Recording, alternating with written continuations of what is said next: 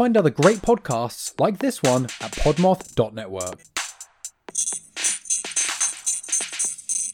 Hey, I'm Matt, host of My Second Self and I on the Pod Moth Media Network. I'm only asking for a couple minutes of your time so I can shamelessly tell you about my podcast. My Second Self and I is a unique podcast because instead of an actual other person, Alex, my co host, is the audible manifestation of one of the many other voices in my head. Sounds weird, but it kinda works. Well, sure, that sounds interesting, you might be thinking, but you might also be thinking, well, what kind of pod is it, Matt? My Second Self and I is a comedy show about true crime. What? How does that work? I believe that with the right tone of voice, different voices, and good storytelling, that even a gruesome story about a serial killer can be told in a way that doesn't leave you feeling gritty or gross. Don't worry, I can see you scratching your head. I understand the murder isn't the funny part, rather, it's how I tell the story that gets you to laugh. So, what kind of stories can we expect? Great question. You can expect anything from serial killers, missing persons, cold cases, conspiracy theories, paranormal entities, cults, and pretty much anything within the general vicinity of weird slash unexplainable is on the table. You can also expect a certain level of professionalism and that I will do my very best to present the most accurate information I can, as well as being entertaining and engaging. That sounds like a good time to you, you can find the show on Apple Podcasts, Spotify, Google, YouTube, and wherever else you get your podcasts. My second self and I. Tell your friends and stay kind. Hello, everyone. Welcome back to the Doe Identify podcast. I'm your host, Haley. Today is a very different episode because we aren't covering an unidentified victim, but rather a notorious criminal who is unidentified. Today, we're covering the case of D.B. Cooper. Just to note, this is by far the most expansive case I have ever looked into, and there is truly an endless amount of sources that I could use and cite, but I hope I've condensed all of this information down for one podcast episode. As always, I'll have my sources linked. At the end, I will give some recommendations if you want to look into this case a bit more because it is truly so interesting. But let's go ahead and get into this case. November 24th, 1971 was the night before Thanksgiving for us in the United States. At the Portland International Airport in Oregon, a man purchased a one way ticket to Seattle Tacoma Airport for $20 in cash with the name Dan Cooper. The plane was Northwest Orient Airlines Flight 305, a 727 style airplane. He was assigned C 18C, and the flight was to take off 35 minutes later after purchasing that ticket. The airplane was going to carry 37 passengers for this flight and six crew members. This man was described as a middle aged white male with a dark complexion. He had dark hair, brown eyes, and tan skin. The report of his height varies between 5'10 and 6'1 depending on the source. He was between 170 and 175 pounds and was wearing either a black or brown suit, a white shirt, brown shoes, black sunglasses, and a black trench coat. His luggage consisted of a brown paper bag and a briefcase. He had no accent to the people on the flight, which in the States often indicates a West Coast accent or being exactly from where you're from. So, like Southerners don't think that Southerners have an accent. Once the flight took off and the drink service began, Dan Cooper ordered a bourbon and a 7 Up. He eventually handed a note to the flight attendant, Florence Schaffner. The note read, I have a bomb in my briefcase. I want you to sit next to me. End quote. Being a young woman, she was probably used to men trying to pass their numbers on to her, so she put the note in her purse without reading it. Dan Cooper noticed she didn't read it, so he said, Miss, you'd better look at that note. I have a bomb. When Schaffner saw what the note said, she showed it to her fellow flight attendant and then showed the captain. The pilot immediately contacted air traffic control, who later contacted law enforcement. The FBI instructed them to comply with the man's demands so he wouldn't set the bomb off. He requested the note back, likely to hide any evidence, and Schaffner followed his request and sat by him. He then opened his briefcase and had two red cylinders and wires. He had a new note that demanded $200,000 in $20 bills and four parachutes. He specified that he wanted a random assortment of serial numbers, but the FBI made sure all of the cash started with the letter L. The Air Force Base near Tacoma offered their parachutes, but Cooper turned them down. He specifically wanted civilian parachutes. The police eventually purchased the four parachutes from a skydiving school nearby, who I will chat a little bit about later. The pilot circled Seattle for two hours while the FBI and airport staff put together the plane and the parachutes.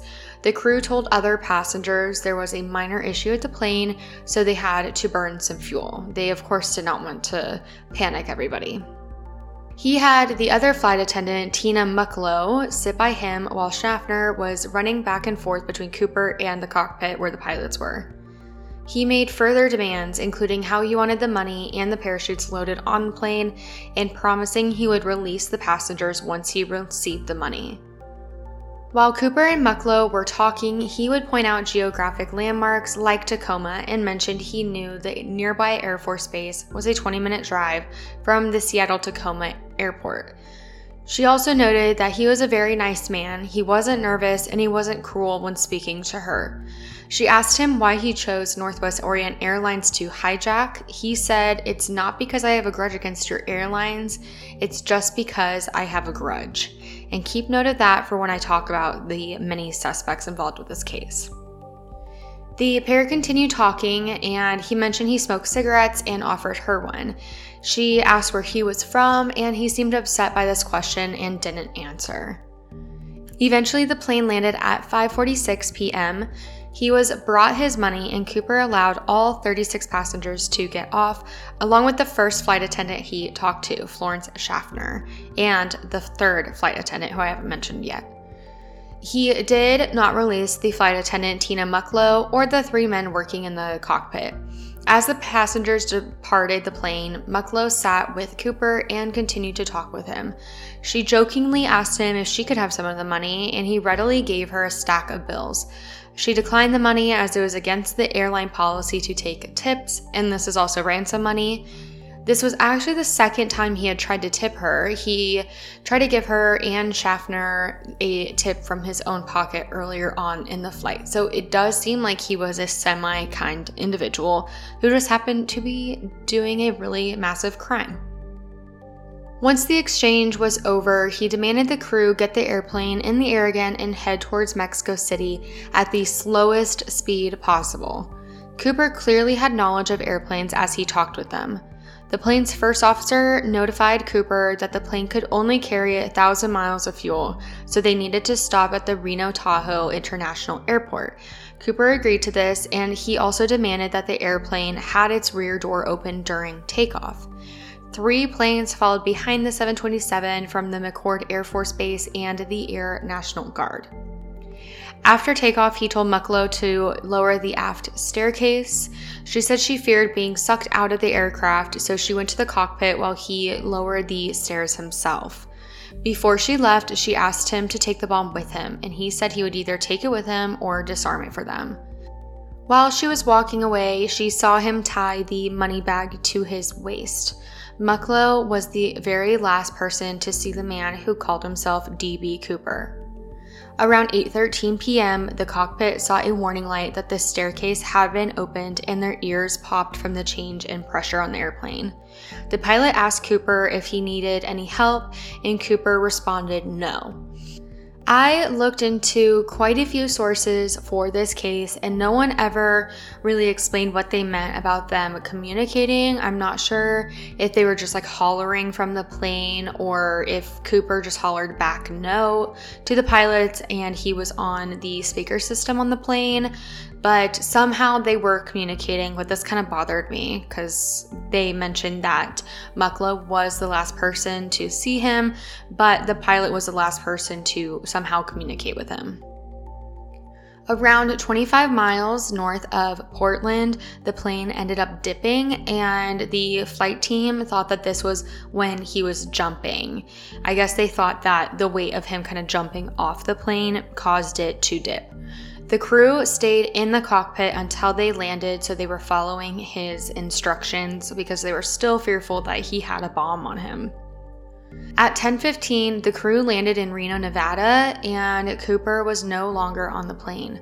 On this night, it was heavily raining, so the police could not search the area at all.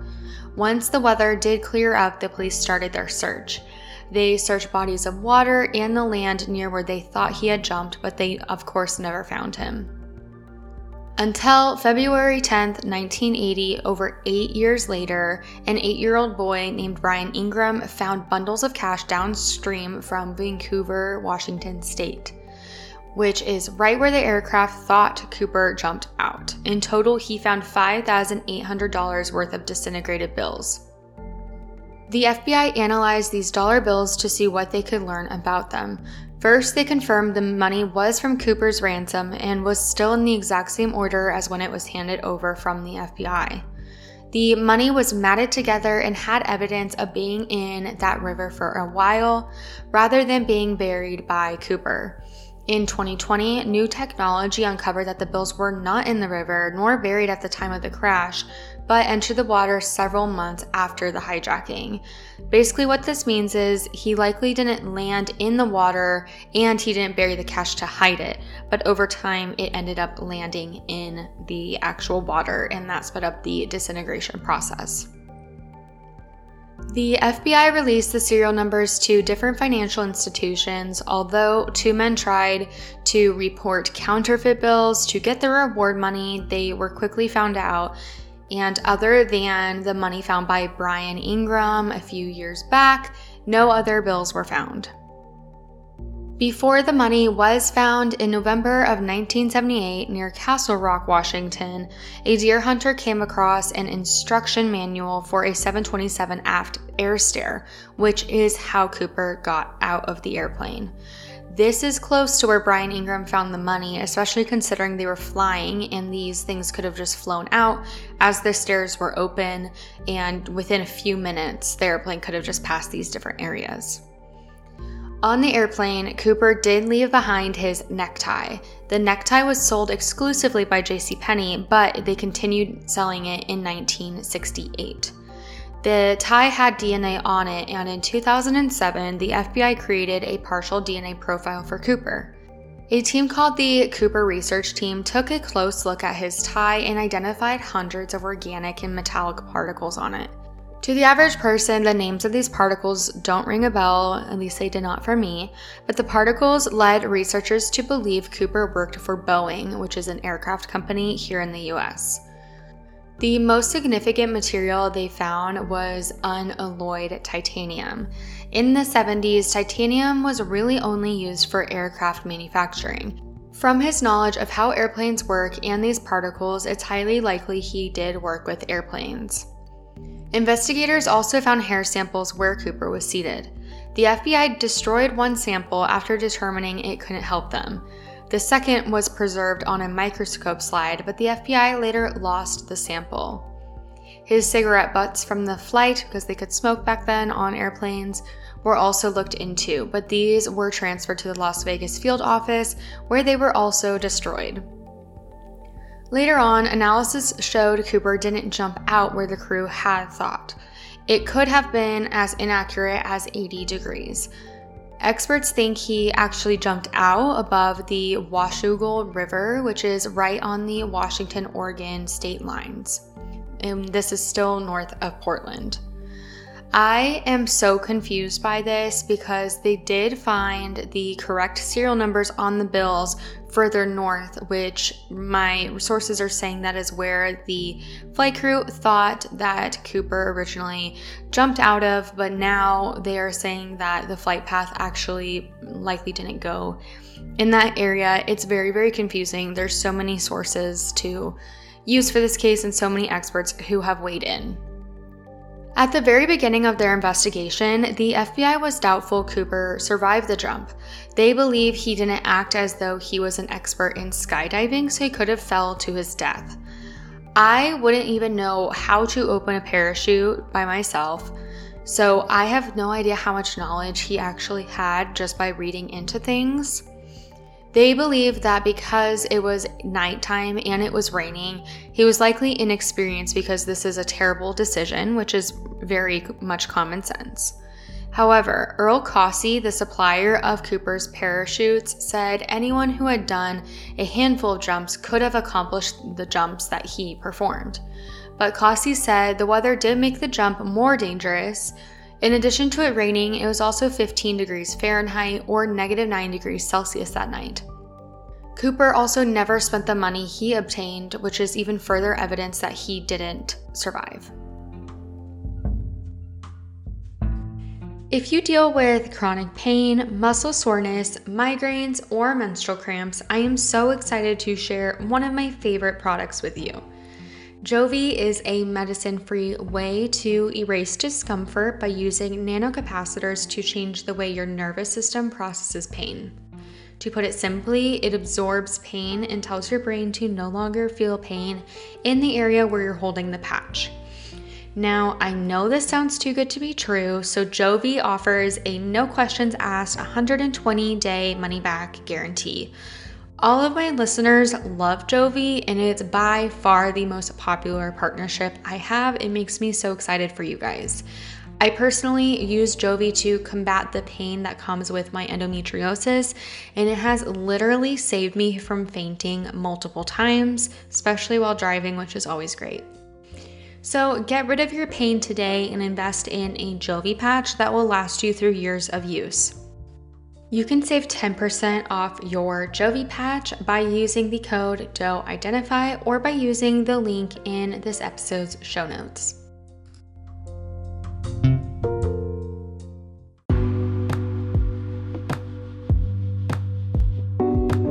Thank you so much to Knix for continuing to partner with me for my podcast. If you don't know what Knix is, it's a company that has absolutely everything you need so you can be comfortable on an everyday basis in your loungewear no matter what you're doing. Let's be honest, most bras are super uncomfortable and have sharp underwires that just do not allow you to relax at all whatsoever. What's so special about Knix is that they have no underwires in any of their bras. All of their straps are completely adjustable, and then they also have at least to four rows of extender hooks in the back. They have completely changed the game for bras in loungewear, and I myself have five Knix bras, and I absolutely love every single one. Something else I love about Knix is their accurate representation of models on their website. You will have to see for yourself, but everyone is a real human on their website, and they're not perfect models that have been photoshopped for hours on end, and I just appreciate that so much. If you want $15 off your most comfortable bra ever, use the link in my show notes and go ahead and spoil yourself and get something that you will feel confident in. Thank you so much to Knix for always working with me. It is an absolute pleasure. Now let's talk about suspects. Before I discuss the top suspects, there were over a thousand serious suspects the FBI combed through and interviewed many of which were people who confessed to the crime for attention. I've never once seen or heard of so many people confessing to a crime, likely because this is so notorious. If you have listened to my episodes before, you will know that I try to keep everything very condensed for the sake of time and brevity, so I've weeded out the less likely ones. Also, many of the top suspects have been excluded through DNA in recent years, so if the ones you're aware of are not mentioned, that could be why. I'll start with my favorite suspect for who Cooper could have been. His name is Theodore Burdett Braden Jr. Ted Braden was a Special Forces Army officer in the 101st Airborne Division in World War II.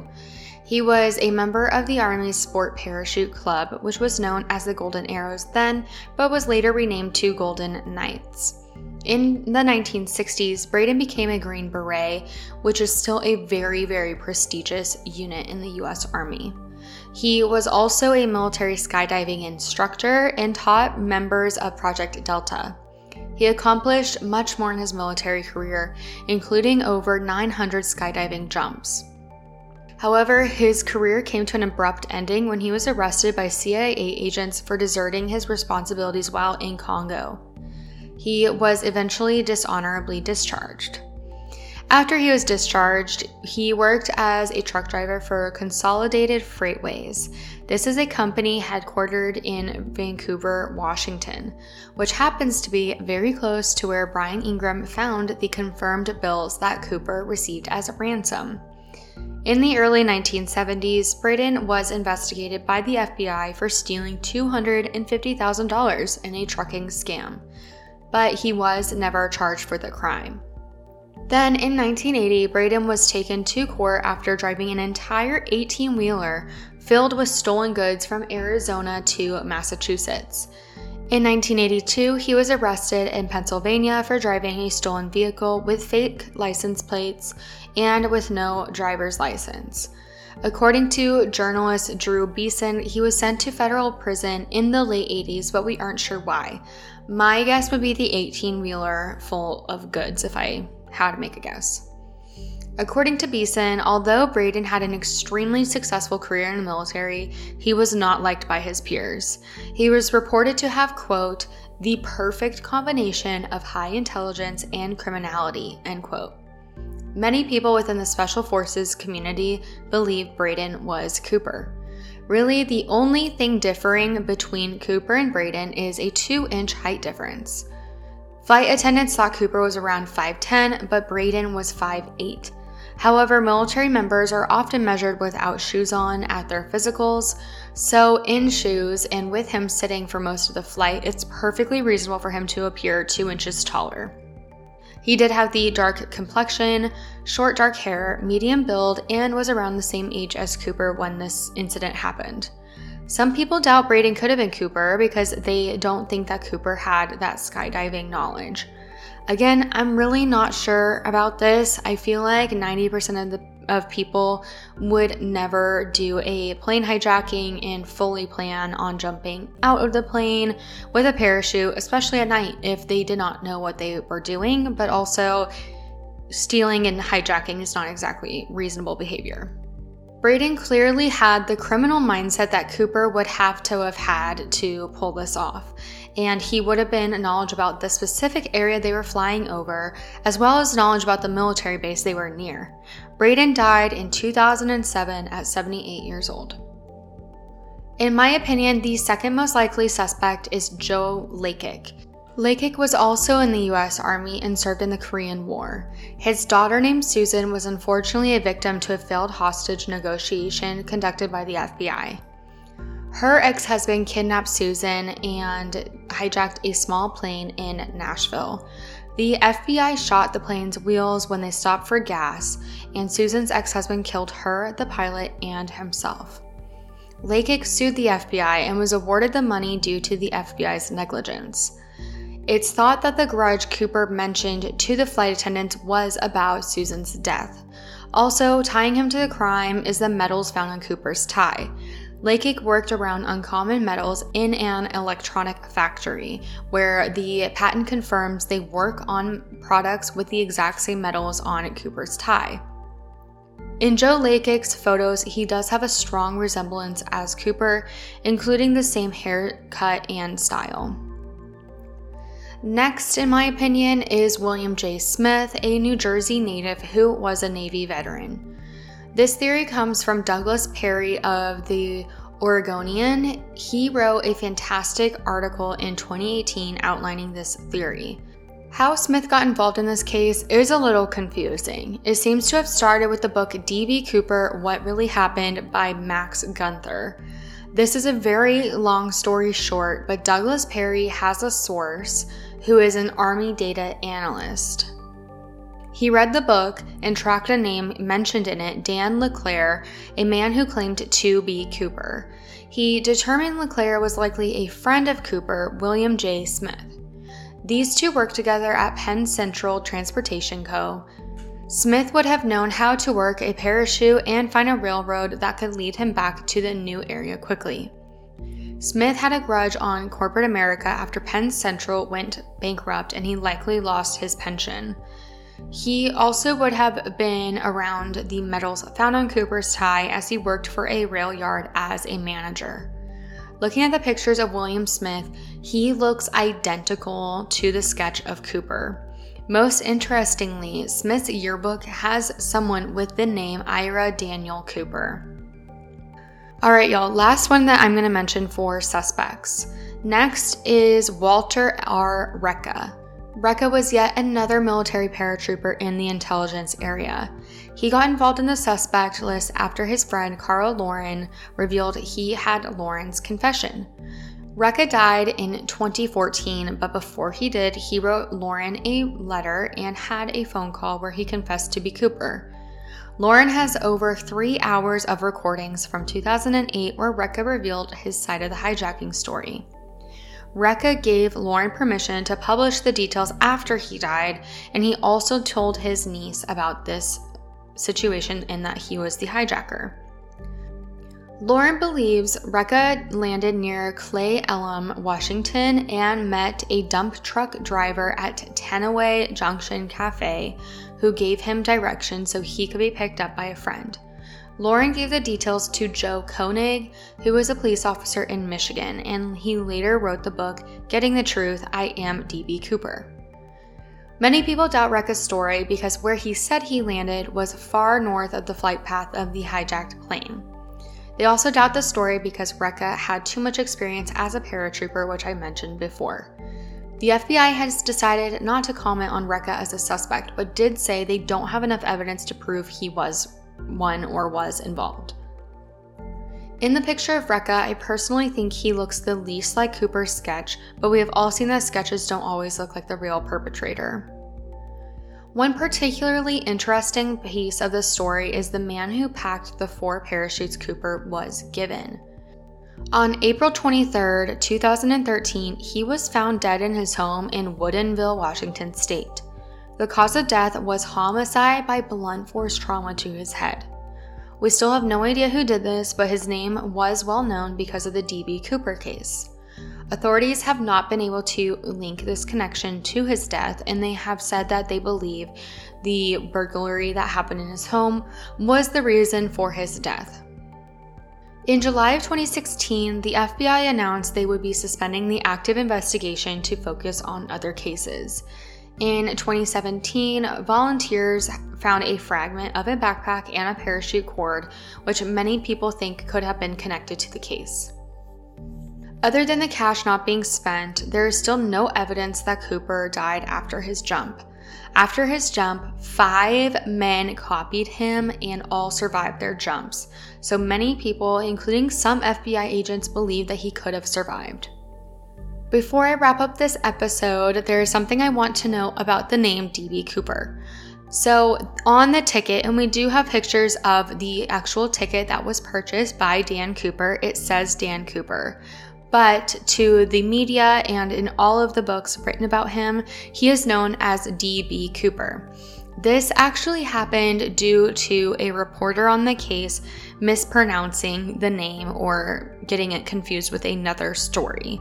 So he meant to say Dan Cooper, but when he said DB Cooper, that is just what everyone knew this case to be called and what this suspect was named from there on. But if I kind of bounce back and forth, it's mostly because, you know, it's just a little bit confusing with the media versus what the actual suspects put his name as. Dan Cooper has inspired many characters and storylines in 19 books, novels, and comic books. He has also been referred to and he inspired dozens of movies and shows, including Prison Break, 30 Rock, Drunk History, Breaking Bad, and Loki. There is even a conference dedicated to D.B. Cooper. I will link an entire Wikipedia page dedicated to D.B. Cooper slash Dan Cooper's in pop culture, but some of the bigger ones are the ones I mentioned previously because they are tied to some of the suspects, and that was D.B. Cooper, What Really Happened by Max Gunther, and Getting the Truth I Am D.B. Cooper by Joe Koenig. If you are more interested in documentaries, The Mystery of D.B. Cooper by John Dower is also an option. There are truly so many shows and series about or referring to DB Cooper. It's crazy. Even Kid Rock has a song that mentions him. There is truly just so many different things that talk about him. So I will link all of that in my episode show notes. I would normally never cover a perpetrator for an episode, but this man had a significant impact on true crime history. And it doesn't sound like he physically hurt anyone through this hijacking. He likely did, in fact, scar some people mentally, such as the flight attendants, but it does not seem like any of the passengers even knew what was happening until they landed and the FBI was there. So I felt a little bit more comfortable covering this case.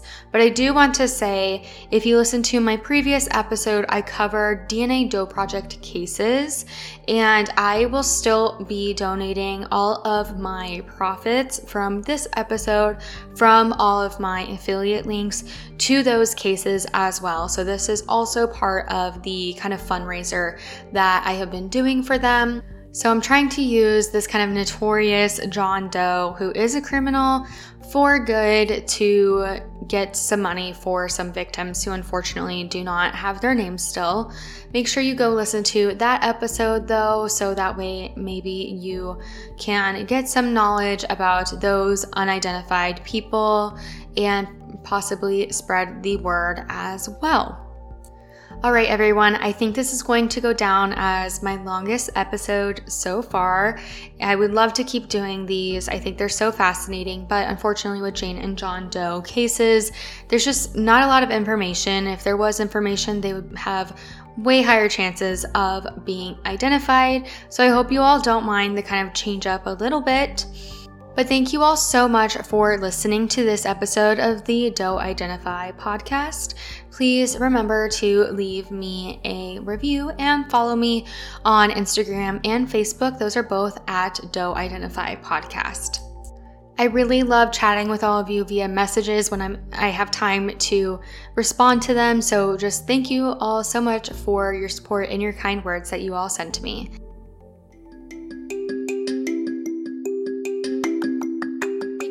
Listening to the Doe Identify podcast. This episode was researched and recorded by me. Editing and production by Michael Colby. Our episode's music is by Coma Media. Tune in next time to hear more cases about unidentified victims on your favorite listening platform. Join me on social media at the Doe Identify podcast for updates to chat about cases. See you next time.